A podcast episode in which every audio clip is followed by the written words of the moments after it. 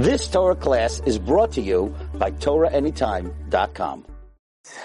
Welcome everybody. First of all, uh, thank you again for inviting me. It's always so nice to see, you know, a bunch, a group of a bunch of young guys who, um, I could fair to say, you know, come from maybe not the most religious background, come during a, a weeknight to come and learn Torah. So mamash chazak baruch, and and uh, also thank you very much uh, again to the Achdut brothers, and as well as uh, to Gabriel for for helping arrange this. And uh, B'ezrat Hashem will will hopefully gain a tremendous amount of inspiration tonight. And we I see we're learning for Wafuah for Avner ben Yosef. We have a Wafuah Shema b'Soch Shachol Israel. Oh, whole list. All right. We have a Wafuah Shema for Michael ben Nirya, Tariel ben Yono. Avner ben Yosef, Tzipora bat Tamara, uh, Alik ben Niria, and Rafal ben Niria. And Yaakov ben Penina.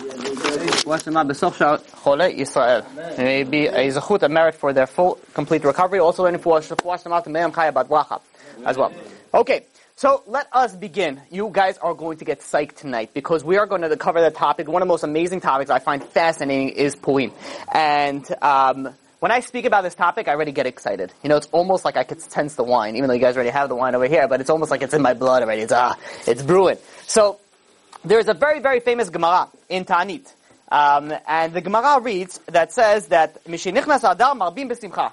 Usually the synagogue, I see this, there's all, they don't have it over here, but there's signs everywhere usually. When Adar comes in, when the month of Adar, which is the month of Purim comes in, you're supposed to be happy. And the question is, is how? What you know, you know the worst things. Let's say someone is having a bad day, what is the worst thing? He's having like a, you know, he's sad, he's depressed. The worst thing that you could possibly tell that person is, "Hey, buddy, cheer up." Like, oh, thank you, because I didn't know how to do that. Now, I, now that you told me that, thank you. Now I'm going to cheer up and have a good day. So when the Torah says that we have to be happy, what does that mean? How are we supposed to be happy? the um, and you know it's it's a it's a very interesting uh, um, you know concept because it says when Mishenichnas Av when um, the the month of Av comes in, which is the month of Tisha B'Av, uh, the month that's generally not a great month for the Jewish calendar. It says that we have mima'atim besimcha. We decrease in our happiness, and there it gives us how to decrease in happiness. You know, so there's different again. There's Sfaradim and Ashkenazim. There's different minhagim, when not to shave, when not to eat meat, and things and so on and so forth, in ways to decrease in your happiness. Comes Adar, and it says marbim besimcha. Increase your happiness. And they're like, right, go figure out on your own. Figure out how to increase. Right? So yeah, some people, how they get increased happiness. So they'll, they, will they will find a plant that can increase their happiness. You know, they'll find something that's, you know, maybe an alcoholic beverage that could increase their happiness. But what is the Torah way? How are we supposed to increase our happiness? So, there is a, um, a very interesting concept in Judaism that what do you think it's better? To do something or to want to do something but not been able to do something. So let me give you an example before you uh, jump. So let's say um, a person wants to give charity, but he can't because he doesn't have any money. So, but he really, really wants to give it. So what would be better? If he actually gave the charity and he had the money, or is it better if he didn't have any charity, he didn't have any money, he wasn't able to give it, but he really, really wanted to do it? So, knowledge that we have in our day and age will be like, listen, you know, the bottom line is action. You can't go to your, to your, to your boss and say, listen, I almost closed today, you know, 14 deals. A guy says, I don't care about almost. I want to see what's closed. A guy could say, I, you know, I almost closed a $2 million deal. And be like, very nice. But if you close a $15,000 deal, that's better than closing an almost $2 million deal.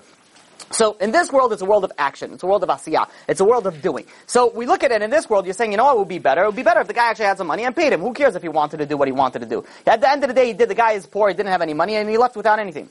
Comes the Torah and says, no, no, no. There's something uh, unbelievable, so amazing in the Torah that says that if you want to do something, and you really want to do something, but you can't, beyond circumstances that are beyond your control, you get rewarded as if you did that. Now we're gonna have to explain this concept very, uh, you know, in a lot of detail, and it's not just as, uh, you know, as simple as that. But that is a concept that uh, that lies uh, and in, in, the Torah. There's a Gemara in Tanit. Page 25a, there was a big, uh, there was a big, big tzaddik by the name of Rabbi Hanina ben Dosa. Very, very famous uh, stories about him. So there was once a story about him in the Gemara and Tanit, and it says, you know, he didn't have any money. He was, you know, he was poor. And his wife said, you know, we need some money. As many wives say nowadays. And, uh, she goes and he says, okay, what am I supposed to do? I don't work, I'm a rabbi. What am I supposed to, you know what? Go, let's go and pray. He goes and he starts praying. He prays to God, and you know, I don't know if you know any stories about ben Dosa. When he prays, God listens. You know, he was the one who, you know, you know, the, there's a whole, uh, you know, his descendant was a Choni HaMe'agel, the one who made the circle with the rain. In any, in any case, um, he goes and he prays to God, and something miraculous happens. something miraculous that I don't think I've, you know, definitely nowadays and age, you don't see it. Um, he prayed, God, please give me money, give me parnasa, give me something. Miraculously, a hand appeared out of heaven and sort of handed him a, a, a solid gold table, like a leg of a table. He handed it. He's like, all right, thank you very much. And he walks home. He's like, all right, honey, we got some money. And she's like, uh, you know, sees a solid, you know what, a solid gold, you know, you know, worth worth a easy few million dollars. She's like, uh, where, where, did you where did you pick it up? You know, the wife starts getting nervous. You're looking outside the curtains, uh, you know. So uh, where, where, where did you get that? And he says, listen, I, you know, I prayed and the hand came out from heaven and, and gave it to me. She's like, wow, you know, it's amazing. Okay. That night he goes to sleep and he has a dream. In his dream, he dreams that he is sitting on a table that only has two legs. And other righteous people, other tzaddikim, are sitting in a table that has three legs. So he's very di- disturbed by this. So he wakes up, uh, you know, in the morning and he tells his wife his dream. And his wife says, you know what? I don't want any, you know, I, in the next world, I want to make sure my table has three legs. Says, I don't want everybody else to have, you know, uh, three legs and we're going to only have two legs. Do me a favor, tell God to take this back. So he's like, you know, wife says, why, you know, the husband got to do.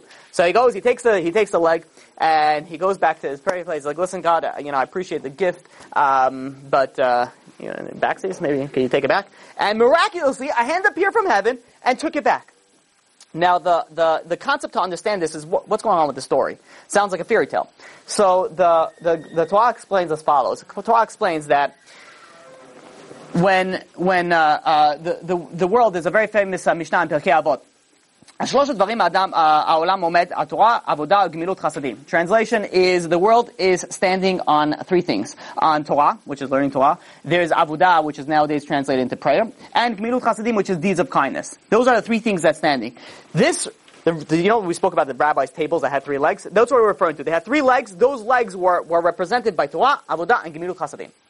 So, comes, uh, um, you know, comes comes Rabbi Chanina ben Dosa, and he gets one of those legs. Those legs was the leg of Gemilut Chasadim. Because the thing it was like this: why did why did why did Rabbi Chanina ben Dosa want money?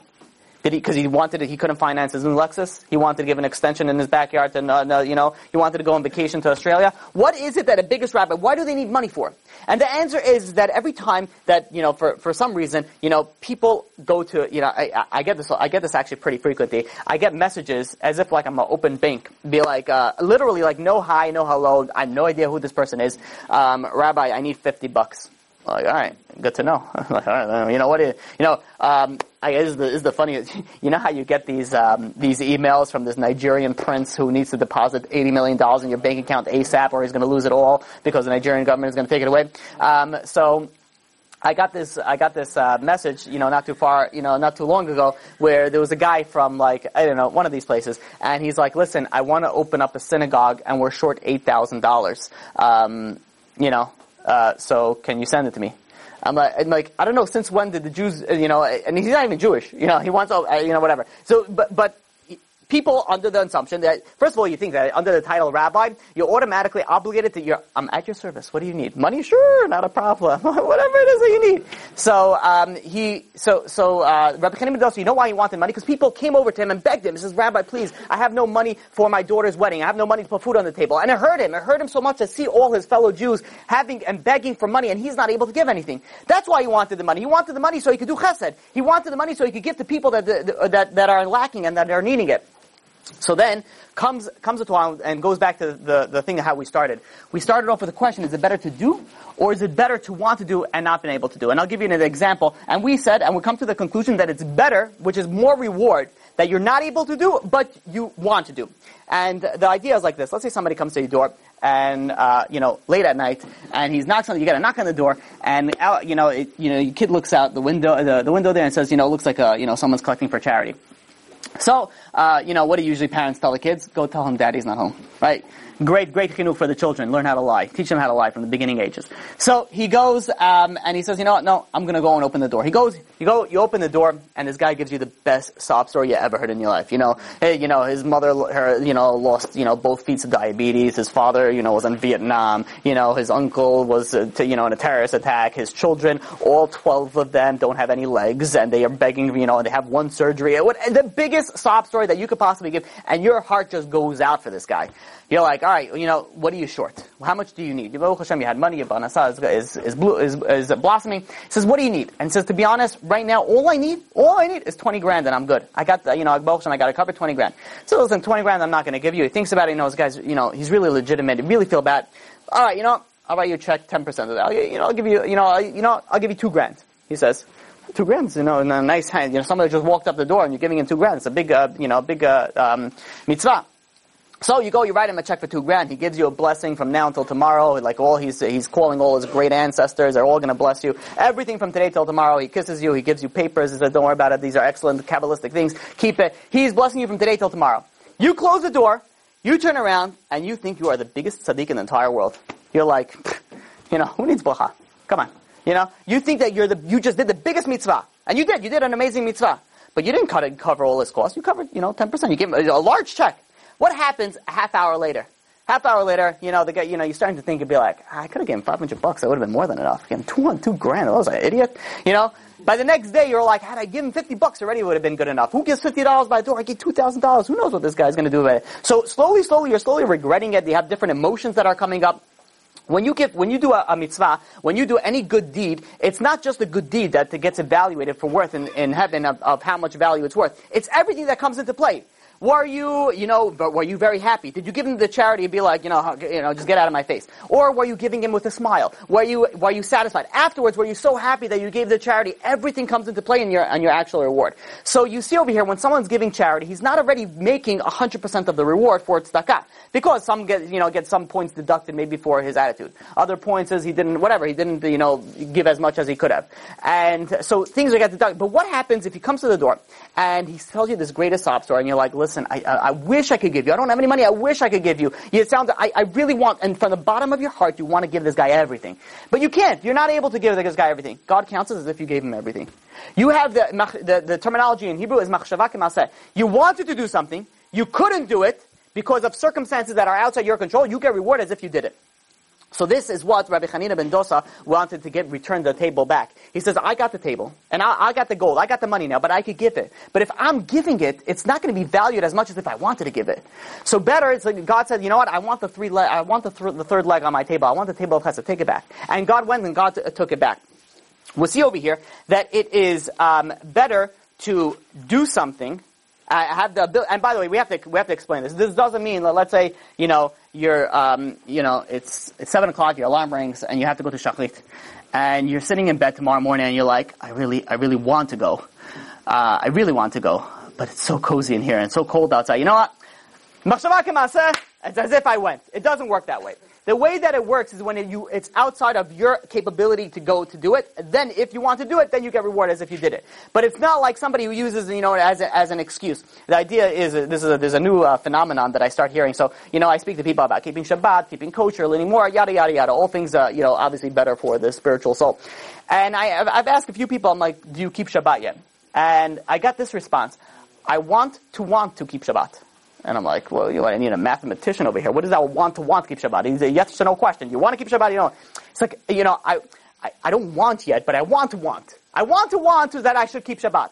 I'm like, you gotta be kidding me. Those type of people, they're not getting the reward as if they kept Shabbat, because they want to want to maybe think about maybe possibly keeping Shabbat in the future.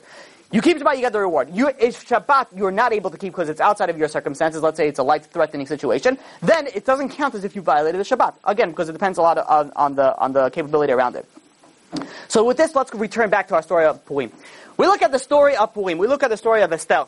And, you know, we're used to the story, at least, uh, you know, whoever's not, whoever's not familiar with the story, I'm in middle of a series on Torah Anytime. It's going to be on three class series on the story of Purim, like you've never heard it before. Um, really, really amazing, amazing uh, uh, story. And uh, so we, we are going on it, so you'll see it on there. And I would strongly recommend, even people that did, um, you know, know the story, I 99% of the people did not hear the story because we go, we go through all the midrashim, really make it a very interesting thing. Okay. So the, um, you go to the story of, of Esther. You go, we're coming up to Purim. The story is not a great story. It, if you look at it, it's not a happy story. You know when it becomes happy? At the end. At the end it becomes happy. The end of the story of Esther is a good story. The first like eight chapters, seven chapters, whatever it is, it's all like, everything is going wrong. Esther gets taken to the to Achashverosh. You know, the Jews get sentenced to death. the, you know, ha, you know, Haman is trying to kill Mordechai. Everything is like bad, bad, bad, bad, bad, bad, bad, bad, bad, bad, bad, and then at the end, it's good. So it's not, it, you know, the story is, is, is made in a, in a, in a very interesting way that, you know, the halacha is, is that you have to read the Megillah in order. If you read it out of order, you're not yotzeh.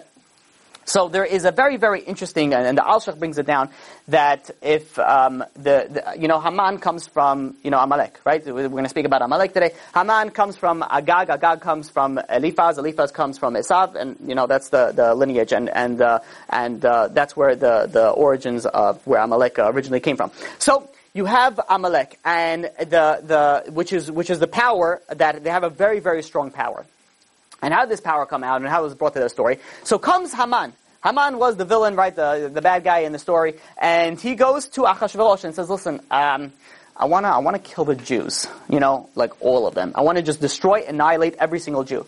So Achashverosh says, listen, buddy, you know, you know how many people tried to do this? Listen, I'm not a big fan of the Jews myself. But how are you gonna kill all of them? It's so difficult to kill all of them. So he, he, uh, he says, he says, uh, says Achashverosh, there were so many people that tried to kill him. They couldn't kill him. The guys are still around. They're gonna be around forever.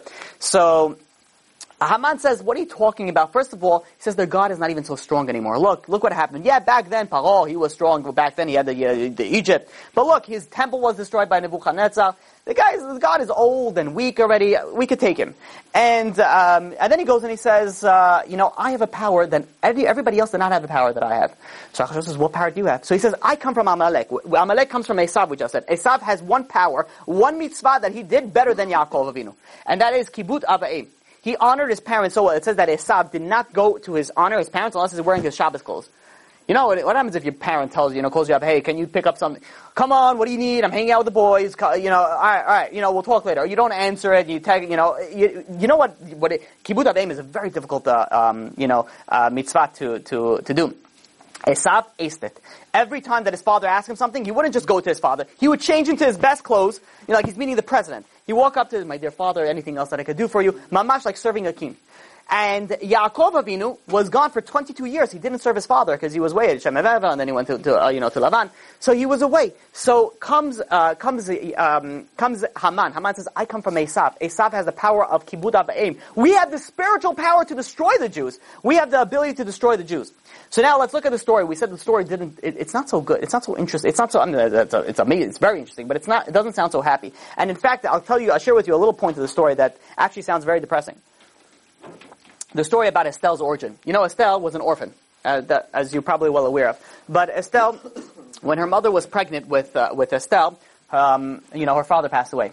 And the father, you know, the, everybody was going to the funeral, be like, oh my god, you know, a, a, new, a newly married couple, you know, have a baby on the way, and now there's, you know, the, you know, they, well, what do people you say? Well, God, why? Why? What? Come on, you know, so they just started out their family. She's three months pregnant, four months pregnant. You got to take away the father. You got now. Now she's going to grow up without any father. Comes the, comes the time of birth, she gives birth, and unfortunately, Esther's mother passed away during childbirth. And everybody went to that funeral, be like, look at this. First we, this, you know, first there's no father. Now there's no mother. What do you, God, what's happening? What is going on over here? And uh, people are asking questions. What's going on over here? And uh, little did they know that everything was ordained for a specific purpose. Because what happens is, says the Alshich, you know what the greatest, the greatest honoring of a parent is when you mourn for a parent. When you mourn for a parent, that is the greatest honor that you could possibly give a parent. And, and, and even more so, Esther was such a, you know, such a tzadikah, such a, such a holy soul that, you know, she would go as a little girl, she would go on the street and she would see, you know, other parents holding their little kids, you know, with a little ice cream and a lolly, and she looks at them with tears, tears swelling up in her eyes and be like, you know, why can't I have my mommy? Why can't I have my tati? Why, where's my daddy and mommy? And but you know why she why she why she cared so much about it? Because she wanted one thing. She says it's such a big mitzvah to do kibbut avim. I would love to honor my parents. I would love to listen to my parents. I would love to just do whatever it is that they say. But I can't. I don't have a parent. Says Hakadosh Baruch oh, you want to do it, but you can't do it. It's reward as if you did do it. Which means is is that now you see over here Haman. Who was the one who took down Haman? Esther. You know why Esther took down Haman? Because she was the only one that was able to take down Haman. She was the only one who didn't, who had that power of kibbut avim stronger than Haman, stronger than Esav, because she had the ability that she could, she, she couldn't honor her parents, but she wanted to honor her parents. So, so because of that, she went and she was able to destroy and, and take down Haman, and in, and in turn of events, was saved the entire Jewish nation. Amazing. So we see the story of Purim. It looks bad, bad, bad, bad, bad. But you know why it looks bad, bad, bad, bad, bad? Because we don't see the full picture. We don't see the full picture. You know when you'll see the full picture? At the end. At the end of the story, that's when you see the full picture. You'll be like, oh, now I know why her parents had to pass away so young. Now I know why everything happened the way that it's supposed to happen. We started off with the question, how are you going to increase in happiness? You want to know how you increase in happiness? The secret is right in the Megillah. The secret of increasing in happiness right in the, uh, in, right in, in, in Esther. Because you look at happiness, if somebody's happy only when good things happen to them, they're not going to be happy for that long. Think about how many amazing things happen to you. Yeah, so okay, so you get a good job, maybe you win the lottery, maybe you go on vacation, you get married. Here and there, sporadically, you have you have bursts of happiness. But how often do you actually get it when when you're you know when you're just ecstatic and ecstasy? Unless hopefully you're not taking ecstasy, but you're in ecstasy without without taking the pill throughout the entire day. Very very rarely. And in fact, generally people usually see that what? The more bad things happen to them than good things. You want to know how to malbim bisimcha, you want to know how to increase your happiness? When you realize that everything bad that happens is really for the good. That's how you're going to malbim bisimcha. Comes Esther, the story of Esther, and we see that everything looks bad. Everything looks bad. The beginning, it's like the Jews are getting destroyed. Haman, Esther's getting taken to Achashverosh. Haman is going to get killed. The, the kids are in jail. Everything is bad, bad, bad, bad, bad. But when we realize from Esther, it's like nothing is bad. We just don't see the full picture. Everything is really good. If we live our life that way, if we live our uh, the life in, uh, our life in a way thinking that at the end it doesn't matter what happened to me. God loves me. Everything that God does, God does for the best. Everything is for the best. When we think like that, our life is going to be happy. And the secret of that is right here in Purim, because that's how we see that the that how you're supposed to uh, you, you have your outlook in um, in life.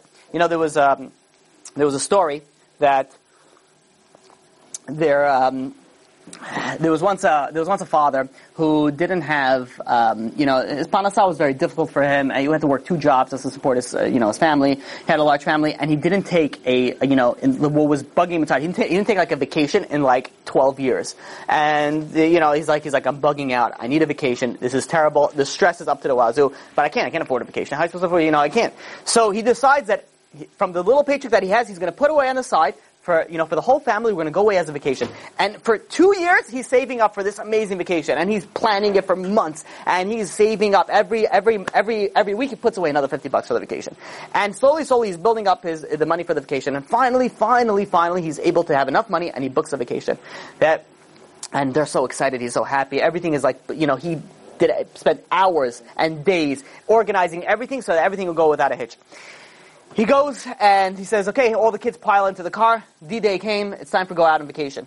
And they're all getting into the car. And then uh, suddenly, you know, they do like the head count and be like, oh, we're, we're missing one.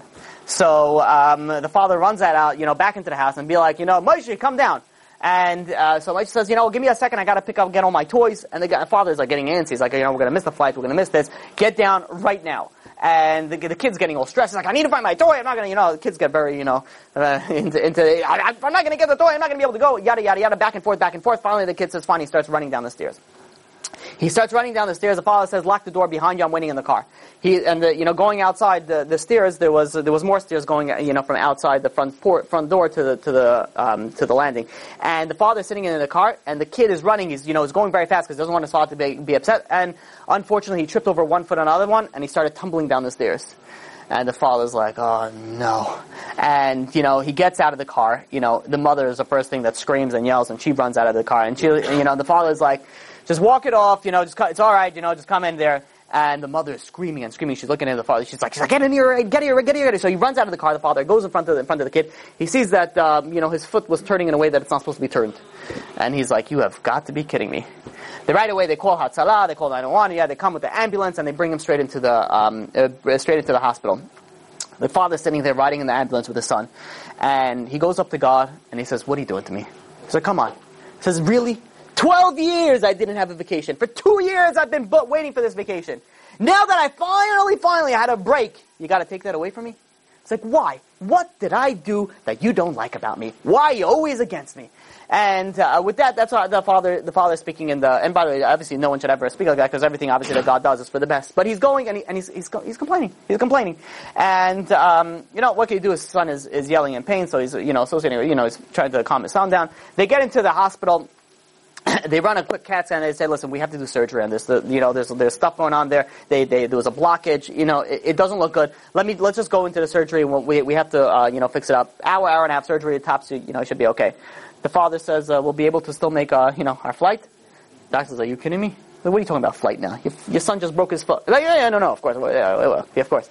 Uh, you know, meanwhile, I was asking the nurse, is there any way we can, you know, I get that. But, um, he's, so he going, and he's sitting, waiting for the, you know, waiting for the surgery to be over. He's looking at his watch, he's, you know, pacing back and forth. He picks up a habit of smoking suddenly, you know, he's like, he's uh, very anxious. And then finally, an hour turns into two hours, turns into three hours. He's like, what's going on over here? They told me an hour, an hour and a half tops. So, he goes and after three hours, the doctor comes out of the surgery, and um, the doctor, you know, takes off his mask, and he's like, he's like, Dad, you got to sit down. The guy says, well, you know, was like, what happened with my son? You know, he just had a broken foot. What's going on over here? What took you three hours? And he says, I don't know what your God loves about you or what happened, but you have to hear this. So we were going, we were, you know, operating on the leg, and as I was operating on the leg, I noticed something in the back of the knee that uh, usually doesn't belong there. So uh, after I finished operating the leg, I went to check it out, and I wanted to see what, what, what was there. And it turns out that this kid, you know, your son, he had a cancerous tumor. He had a huge cancerous tumor in the back of his knee, and he would have never found out. It was it was very close to being starting to spread. Says we, there was no way that we would have been able to ever find it out because he broke his foot. That's why we were able to catch it and save it, and we've completely healed it. You know, there's nothing else that needs to be done. We took it out completely. We'll come in for some check-ins, so you know, some blood work and and uh, routine things, but we think we actually took care of it. And the you know, the father says, you know, thank you very much. Looks up to God, and he says, thank you. You know, I'm sorry for ever doubting you. Because we think in our life that everything that happens, God hates us, because that's why He's not giving us everything that we ever ask for. But little do we know that God loves us so much that He's making sure that everything that happens is actually for our best. And in fact, there was a, um, you know, there's another story with a similar idea that there was, um, the, there was once a bunch of German Jews that escaped uh, Germany, you know, when when Hitler came to power, and they they got on a boat it was literally like a boat full of Jews. And they got the boat and they went to England. And when they got into England, it's a true story. So when they got to England, they go and um, they the the question was, you know, should the English government let them into their into their land because you know you know they're at war with Germany and you know you don't just bring it. So they're thinking, you know, maybe they're spies, maybe they're German spies coming to you know to our land. So they're going back and forth, back and forth. Even though had they really just opened their eyes, they saw there were a bunch of Jews who are you know like you know literally struggling just to survive, but they wanted to close their eyes and say, listen, we have an excuse. Let's not take the refugees. They are, you know, Jewish, um, you know, possibly uh, German spies. So they, they couldn't just ship them back to, uh, to, to Germany. They still had a little bit of a heart. So they decided they're going to send them to Australia. They're going to send them to Australia, which was a British colony. So, um, which is why, if I'm not mistaken, you go to Australia, they drive on the wrong side of the road. That's how we classify it. This is how you know you're American. Australia and England, they drive on the wrong side of the road. We drive on the right side of the road. So um, yeah, they, they were, you know, a British colony, so they decided they're going to ship them to Australia. Fine, at least they have a place to go. One short problem. The entire ocean was infested with German U-boats. German U-boats were submarines. And uh, the Germans basically, if you weren't German, then you were dead. You were fish, you were fish bait. So they were looking for sailors to sail them to uh, to Australia. No one wanted to sail, you know, to Australia with a bunch of Jews. Are you kidding me? That's a death sentence. There's little, literally zero chance of actually making it to Australia without getting blown up. Question? Oh no. Okay, so he said literally you have zero percent chance of actually going and making it to um, to to Australia. So they go and they, they put out a, a you know request who you know sailor captains we need we need a crew for Australia. So, you know, a few people picked up on this. These are people that usually are not the best uh, breed of the crop, you know, the, the sort of the slums and the, and the punks of society, uh, people that were in prison and, you know, things, uh, people of that sort. So they decided that, uh, he said, listen, we'll do it. They offered a nice uh, sum of money. So listen, it's good pay. Let's go. Let's go for it. What do we have to live for anyways? So they go and they decide that this crew of sailors, a bunch of misfits, they're going to go and they're going to they're going to sail this uh, this entire Jewish uh, boat to uh, to Australia and uh, to there where they could uh, live peacefully for the whatever it is that the remainder that they have. So they decide and they set uh, sail. They're they're sailing for like a few days, and suddenly you know the um, these bunch of you know sailors are you know thinking and be like, listen, he says, we have the Jews in our hand, weren't particularly Jew lovers, and be like, oh, why don't we uh, look through their belongings? Maybe we can, uh, you know, get a little extra money over here. Uh, no one cares about that anyway. They're not going to, what are they going to say? That they, you know, so they have to thank us just as much as that we're risking our lives for them. So, all their belongings belong to us, right? They have a common uh, knowledge with some people nowadays. So they said everything belongs to me, and they go and they start looking through the Jews. They start they put the Jews in the, in the corner and they start going through all the belongings. Meanwhile, the Jews had nothing. They literally anything that they had, they gave away to the Germans to allow them to escape, to bribe them to get them out of Germany. So the, the, the sailors got so upset they started chucking all their luggage overboard. And they started chucking, you know, the, the, you know, and, and besides the clothing, they had papers that were written by their parents that they had last seen before they went into the crematorium and they got burned to death. The parents wrote them a letter and be like, "Are you serious? That's the last thing I have left for my family." And they're throwing all these things and books and journals and things like that in the Sidurim, and everything gets thrown into the ocean. The Jews over there would be like, you know, come on, God, you got to be kidding me. We just escaped from our, we just barely escaped Germany. We got to England. They kicked us out. Now he's sending us back to Australia. Even the belongings we can't take. Even those things we can't take. Our last memory of our parents we can't have with us. So they go and they get to Australia. Surprisingly, they can make it there safely. And the story, you know, thinks that they just made it about uh, 20 to 30 years later, I, I, no, maybe even more, like about 40 years later, in the 1980s, they had a scuba team, uh, a scuba diving team went and they were scuba diving in that route that they were going, and they found a sunken German U-boat, a, a German um, uh, submarine. So they went and they investigated, wanted to see what's inside, you know, to go to see any, any artifacts that's still around. They go and the, the, scuba divers are going into the into the into the German U-boat and they're looking around and they see um, you know there's a bunch of stuff that is still there and is still in good shape. And one thing that they found was a journal of the captain. The captain kept a journal, and they took it out and they started reading it. And they read on a particular day, I don't know what it was, 1940 something, you know, they read that uh, um, there was a certain boat that was traveling above them, and they were around. Now, the, the, when the English people, going back to the original part at the beginning of the story, the English people, when they said that you're ship, sending ship to Australia, they said if anybody signals to you to, to say who you are, which side are you on, where are you from, you don't answer them. You don't answer a bunch of misfits. We know you're not representing England. You know, you don't answer anybody. Anybody radios in who you are, you ignore them. So this, they're reading this journal, and in this journal says, you know, we saw this, uh, we saw this boat, and they named this this boat that they that they saw, and we radioed, you know, um, declare yourself. Who are you guys? And they got the radio, but they didn't answer. So we sent it again, and we sent it again, and there was still no answer. So we sent it back to Germany, you know, to the motherland. What should we do with this? What should we do with this uh, uh, with this boat? So the order came back from Germany, sink it. So fine, we're going to sink it. We're getting ready the torpedoes, and then um, you know the, we started noticing that there were things getting thrown off the boat, and there was artifacts on it. So we saw things were were sinking down near our ship. So we decided we are going to send out one of our scuba divers and you know retrieve some of the stuff, see what's good, see what see what it is.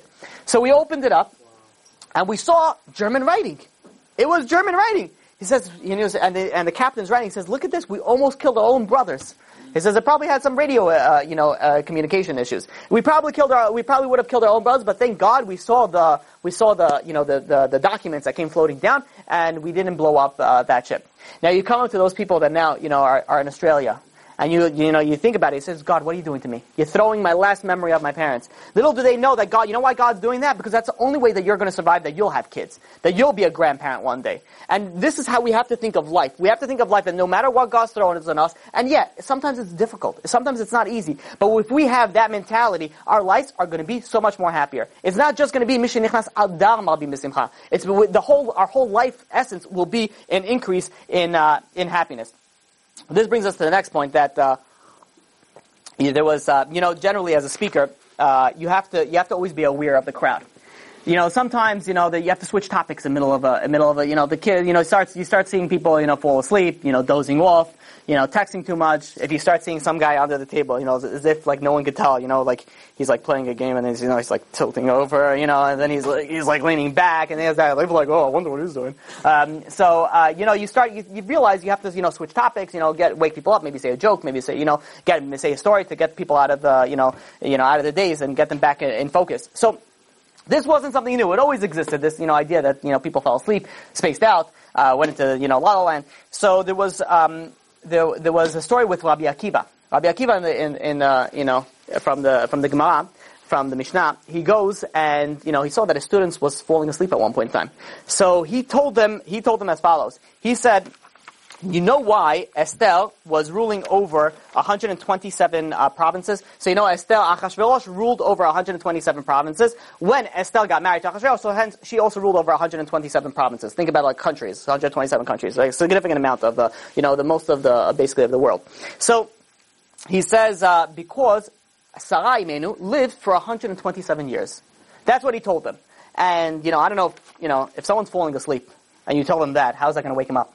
You know, that, that what, what, how is that a wake up call? It's not, it's not, funny. It's not a joke. It's not. It's not a story. Like, what is it? What does it actually mean by that? So, the Midrash explains, and it says as follows: It says, you know why, um, you know why Esther, literally, Esther got 127 provinces? Because um, Sarah lived for 127 years. So the question is because Sarah was a big tzadikah. So every year she would do more and more mitzvot. So every year she got another, another uh, province. And the question is asked, but I don't understand. She was only obligated after 12 and on. So you could take 127 minus the 12 years. That's how many years that it should have been for uh, that Sarah got uh, got you know those those amount of provinces. Why is why is the count start from when she's born? And the answer is because Sarah always wanted to do good, regardless. Even if she could, if she couldn't, she always wanted to do good. She always wanted to do whatever Hashem wanted to do. So that she already started racking up reward from the beginning, from from zero. Now comes Rabbi Akiva and he says, "Look how valuable time is." You know, for every, if you, if you counted, you know, like, uh, you started making a calculation, 127 countries. So, for, for 127, so it's one country per year. What's one month? I don't know, probably a whole state. What's one week? A whole borough. What's one day? A whole zip code. Imagine if God comes over to you and be like, listen, you do something good for, you know, one day, I'll give you the entire Queens borough, is gonna, you're gonna own it. You know, think about that. You'd be good another day, you get Brooklyn. You know, another day you get Manhattan, another day you get, and then eventually you get America, and then you get, you know, all the, you know, you get, you start ruling the entire world. This is how, says Rabbi Akiva, he says, look how valuable time is. Look, you know why, you know why Esther had 127 provinces? Because you have Sarah Imenu, she was, every minute, everything was always for the good, and because of that, she racked up 127 years of pure good, and that's why you get the, the 127 um, provinces. This is why, he says like this, that, uh, says Rabbi Akiva, he says, you know, you're in a situation right now, you're learning Torah. It says, don't sleep. Capitalize on the moment. There's something very important. If you have the ability to capitalize on something, you have to capitalize on it. This goes for everything. You're in business. You want to do it. You want to go in business. How does it work in real estate? Right? I know we're speaking about real estate.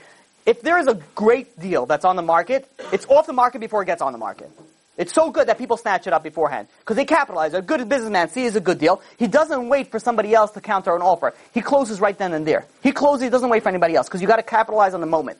Says Rabbi Akiva to his students, he says, you guys gotta capitalize. You're here, you're learning Torah, wake up! Wake up, start listening. You're gonna capitalize. You look at what the reward that Esther got just because of Sarah.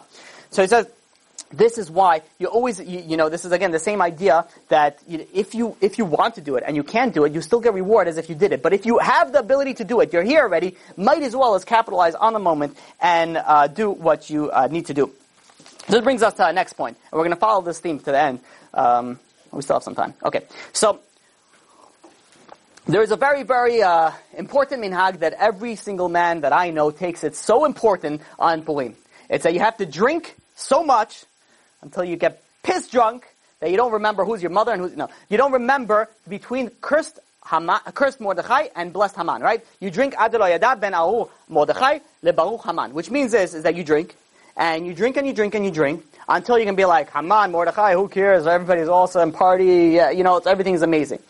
The obvious question, and, and we're not going to have, you know, I, I, do want to give at one point in time a, a class just on that, but we, we don't have the time to, to go through all that whole idea. But one answer in it, what does that mean?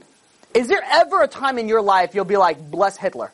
The, Haman was literally the Hitler. He wanted to do what Hitler, you know, tried to do. Hitler got it, you know, had a, you know, did a more significant damage than, uh, you know, than, than Haman. But Haman literally wanted to do the same thing as Hitler. When is there, no matter how much a Jew is going to drink, never in a Jewish person's life, I don't care if he doesn't care about God, he doesn't care about religion, doesn't care about anything else, no Jew is going to say bless Hitler. No, so what are, we, what are you telling me that I have to drink so much that I have to curse Mordechai, the biggest tzaddik, and I gotta bless Haman? And the answer is, is, is exactly what we're talking about till now. You know what we, you know what you have over here? You have, you have, uh, um, somebody that, that stole, let's say, money from you.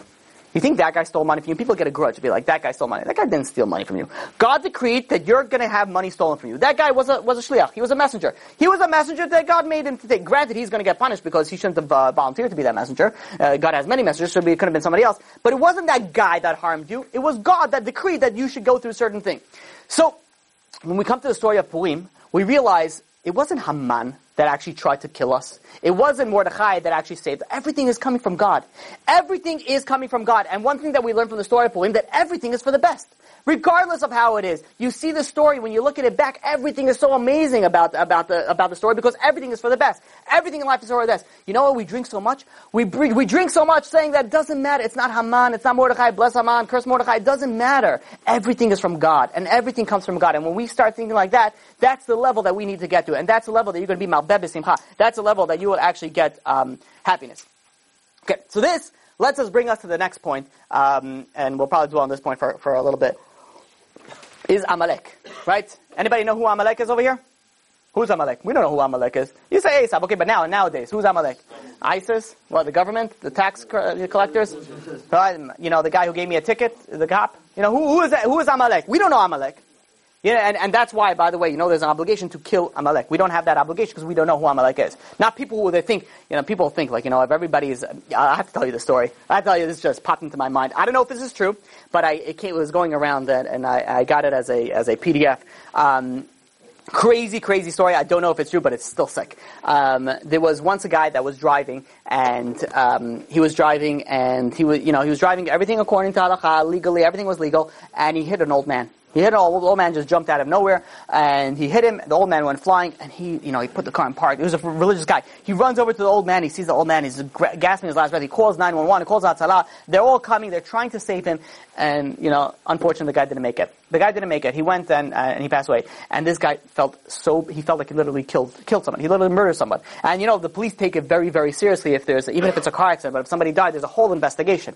They made through the whole investigation. He had to go to court. He had to go to anything. At the end of the day, he was exonerated. He wasn't, it wasn't at fault. He literally did everything according to it. The guy was, it was his fault. So he wasn't held liable. So it made him feel a little better, but as time goes by, you know, it really bothered him. He says, I still, I took away a life. It's very, you know, you take away a life. It's something that really affects you. And he says, you know what, I, I can't live this way. And he decides that he's going to go send a letter to Reb Chaim Kanievsky. And again, I don't know if this is true. I can't validate its authenticity, but I heard the story. It's sick. So he gets a, um, uh, he writes this whole letter to Chaim Kanievsky, telling him the whole story from A to Z. I was driving, everything was going to me according, uh, good according to Halacha, everything was, I was legally, and I got to this intersection, this guy came out, and he died. And I, you know, I really feel bad about it.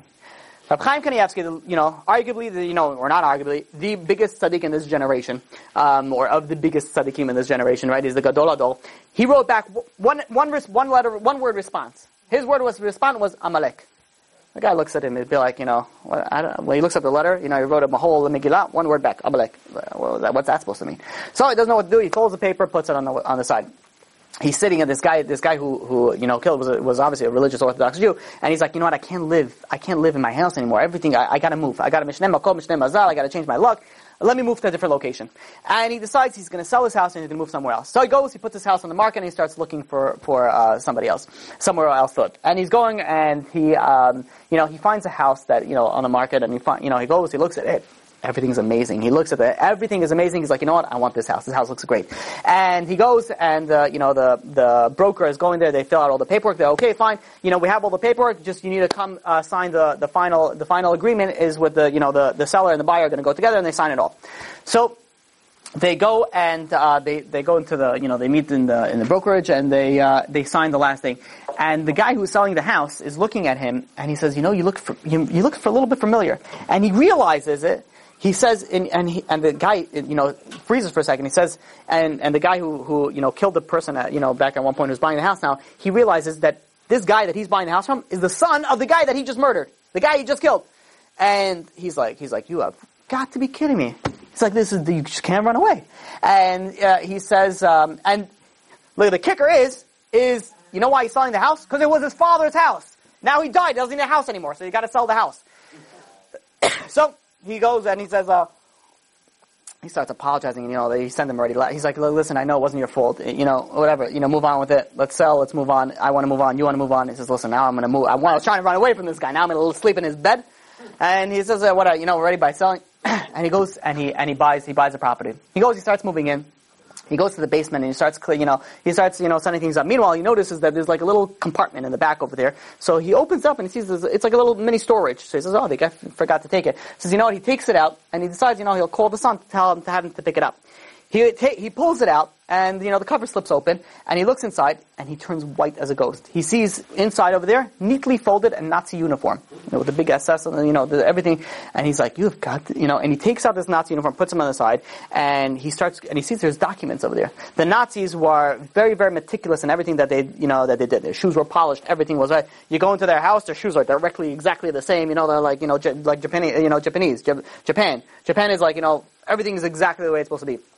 So they go and, and he starts he starts looking through these things and he sees a list of a bunch of people. The names look Jewish, and he realizes this is probably people that either he was associated with or he actually killed himself. Who knows what this you know guy in this Amalek did? And he starts going through the list. He gets to a certain part of the list. His paper, the papers drop out of his hand. He starts shaking. He picks up the list again. His two parents are on that list. His two parents are on that list. Now he realized what what uh, Chaim Kanievsky said Amalek was was the answer. So crazy, crazy story, crazy, sick. But you think about it, who is Amalek? Nowadays, unless you're Chaim Kanievsky, we, we don't know who Amalek is. You can't say, you know, you have a guy that, you know, that, that, uh, you know, uh, you know, gets you, you know, into a fight, who knows what, steals money from you, non-Jewish, you say, oh, this guy's for sure Amalek. You people that, people don't like the Amalek, but we don't know who Amalek is. And it's weird, because we have this weird obsession with Amalek. It says it's, a, uh, it's, a, it's an obligation from the Torah, right? Timcheh et zecher Amalek. You got to eradicate Amalek's memory. Nobody knows who Amalek is.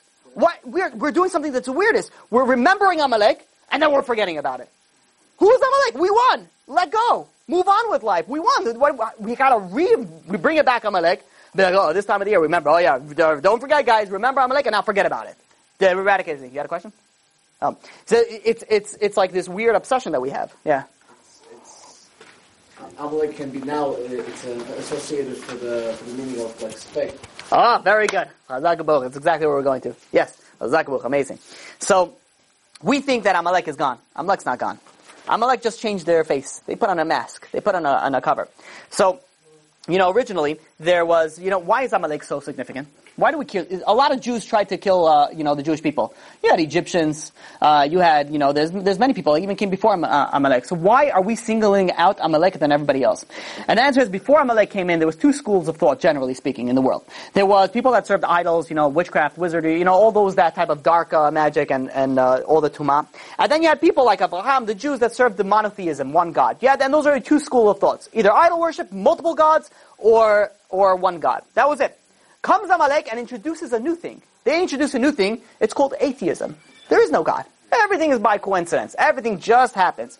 And um, this is, uh, you know, this is the this is the idea. You mentioned Amalek is is actually Safek is like doubt, and in fact Amalek is the same numerical value as Safek. Amalek is 240, which is the same numerical value as Safek. So Safek, Safek means doubt. You know what Amalek came into the world? Amalek came into the world saying, you know what? Um, God doesn't exist. Prove it to me. Oh, I love that question. Oh, that, that, yeah. Like, prove it. Yeah, I need a proof to you. You prove to me that God doesn't exist. I get all this all the all the time. You know, speaking to atheism is is like uh, grinding water in your mouth. You know, it's like a, they're they're uh, they're they're even you know people that think that they're atheists. First of all, n- almost nobody's an atheist. Atheist means that can prove that there's no God. Prove to me that there's no God. Hey, you got to go and prove that. Whatever. This is where my blood pressure starts boiling, and I start uh, when I get into this. Well, there's many many things to answer in atheism. I have to give a class on that once actually, but. Um, the, the, the way Amalek goes, Amalek says that everything is pure coincidence. There's no such a thing that there's a higher power, that there's a, there's a, you know, that Midrash actually compares Amalek to a dog. What is a dog? You take a dog and you hit him with a stick. Who, who's the dog going to get upset? He's going to get upset at the stick. He's going to start biting the stick. Why are you hitting me? the dog knows that there's somebody behind the stick. There's a, there's a, there's somebody that's hitting, that's using the stick to hit it. So, Amalek is somebody that, that comes in and says everything is by chance. There's coincidence. And in fact, they go and they convince everything is coincidence. You know why there was a splitting of the sea? Because Venus came into the world and it came into a certain time and the gravity pulled on in a certain way. They have answers. They have answers for everything. Um, idiotic answers, but still answers nonetheless. So that is what, what, uh, what Amalek represents. You know what the whole story of Purim represents, nothing is safek. Nothing is doubt. Why? The whole idea, you know how? Because everything happens for a purpose. Not only is, it, is, is nothing coincidence, everything comes for a certain specific purpose. Whether it be for your, um, you know, right now for your good, or whether you're going to see it only later for your good. This is exactly why, one of the reasons we're bringing up Amalek right over here in Purim. Right, Amalek, right before this, we have the, the, um, the idea of, of, um, of, of, you know, eradicating the memory of Amalek. There was once, uh, um, you know, Rabbi Weinberg. No, no, I'm good. I have a little bit left, and we're almost finished over here. What? Rabbi Noah Weinberg, the, the founder of Aish HaTorah, founder of Or Sameach. Um, so he once somebody came over to him. It's a true story, and uh, you know, like a real atheist, you know, like a you know serious atheist, and uh, he told him his story. And he says, you know, one time I was in like this European country, I was touring, and I had an opportunity to go to Israel. So listen, I'm Jewish. You know, I'm an atheist. I don't believe in anything. So you know what? I have one opportunity. Let me go to Israel. So he goes to Israel and he goes to the Western Wall. This atheist, and he goes to the Western world and he sees, you know, you know, he tells the rabbi, he says, "Listen, I went to visit a bunch of rocks, and um, you know, I had this feeling, you know, like, you know, maybe, you know, what, maybe I should say something, you know, like I don't know." So he gives him, he puts out an atheistic prayer. You know what atheistic prayer is like? You know, like God, I don't know if you exist or you don't. I don't think you you exist, but um, he says, "Listen, I have nothing against you personally, my dear God. You know, if, if you in fact are out there, but." Um, you know, I just wanted to say that, you know, if, if you do indeed exist, uh, you know, uh, send me a sign. Give me an introduction. Let me know that you're out there. And while he's talking to the wall. Basically, you know, he's thinking he's speaking to a bunch of rocks. He uh, he gets a tap on his shoulder, and he's like, you know, you know, some people, you know, you're so focused in your own world, and somebody taps you, you're like, oh, what, what was that? And he, he's startled, and he turns around, and it just so happens to be at that point in time there was a there was a Jewish um, a Jewish guy from yeshiva that was seeing, you know, you know, you see those people, you go to the kotel, they wear those plastic uh, kippot, you know, that they go fly off like kites. The second that there's a little someone sneezes, already it goes away. This plastic, this guy talking to God very much. He says, listen, maybe this guy, you know, maybe do some kiruv over here. Maybe this guy wants to hear about God. So he taps on on the shoulder and says, listen, um, I just wanted to know, do you want to maybe learn about God? And the guy just like gets blown away. He's like, he's like, what? What just happened? He's looking up at the wall. He's looking at like, how did you know? You know, I was just speaking to God, asking to send me an introduction, and then you come along. So he decided that, you know what? Fine, let me hear about it. So he brought him into Aish Torah. Brought him to Aish Torah, and he learned there for six weeks. And after after uh, six weeks, he went back to, I think it was in Boston. He went back to Boston and he continued his learning. He continued learning uh, learning Torah, and um, about, about a year later, you know, he when when he was in Israel in the old city, he was walking around and he saw you know this pretty Jewish girl, and he's looking at this Jewish girl and he's like he's like thinking he's like you know so modest, so pretty. He says you know maybe God can help me one day get a girl like that. A year later, he's in Boston, he's learning, he's like in the Shabbaton or something, and he notices that girl, the girl of his dreams, you know, he notices that same girl that he saw in the old city. He's like, wow, what a, what coincidence, what a chance.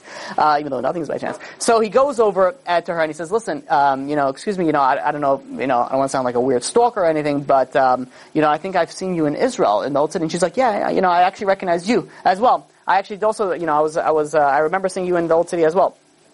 Um, right now they're married and living in New Jersey. We'll just leave it at that. So, you know, you, you look at the, this, you know, you look at this, you know, even that God listens to an atheistic prayer.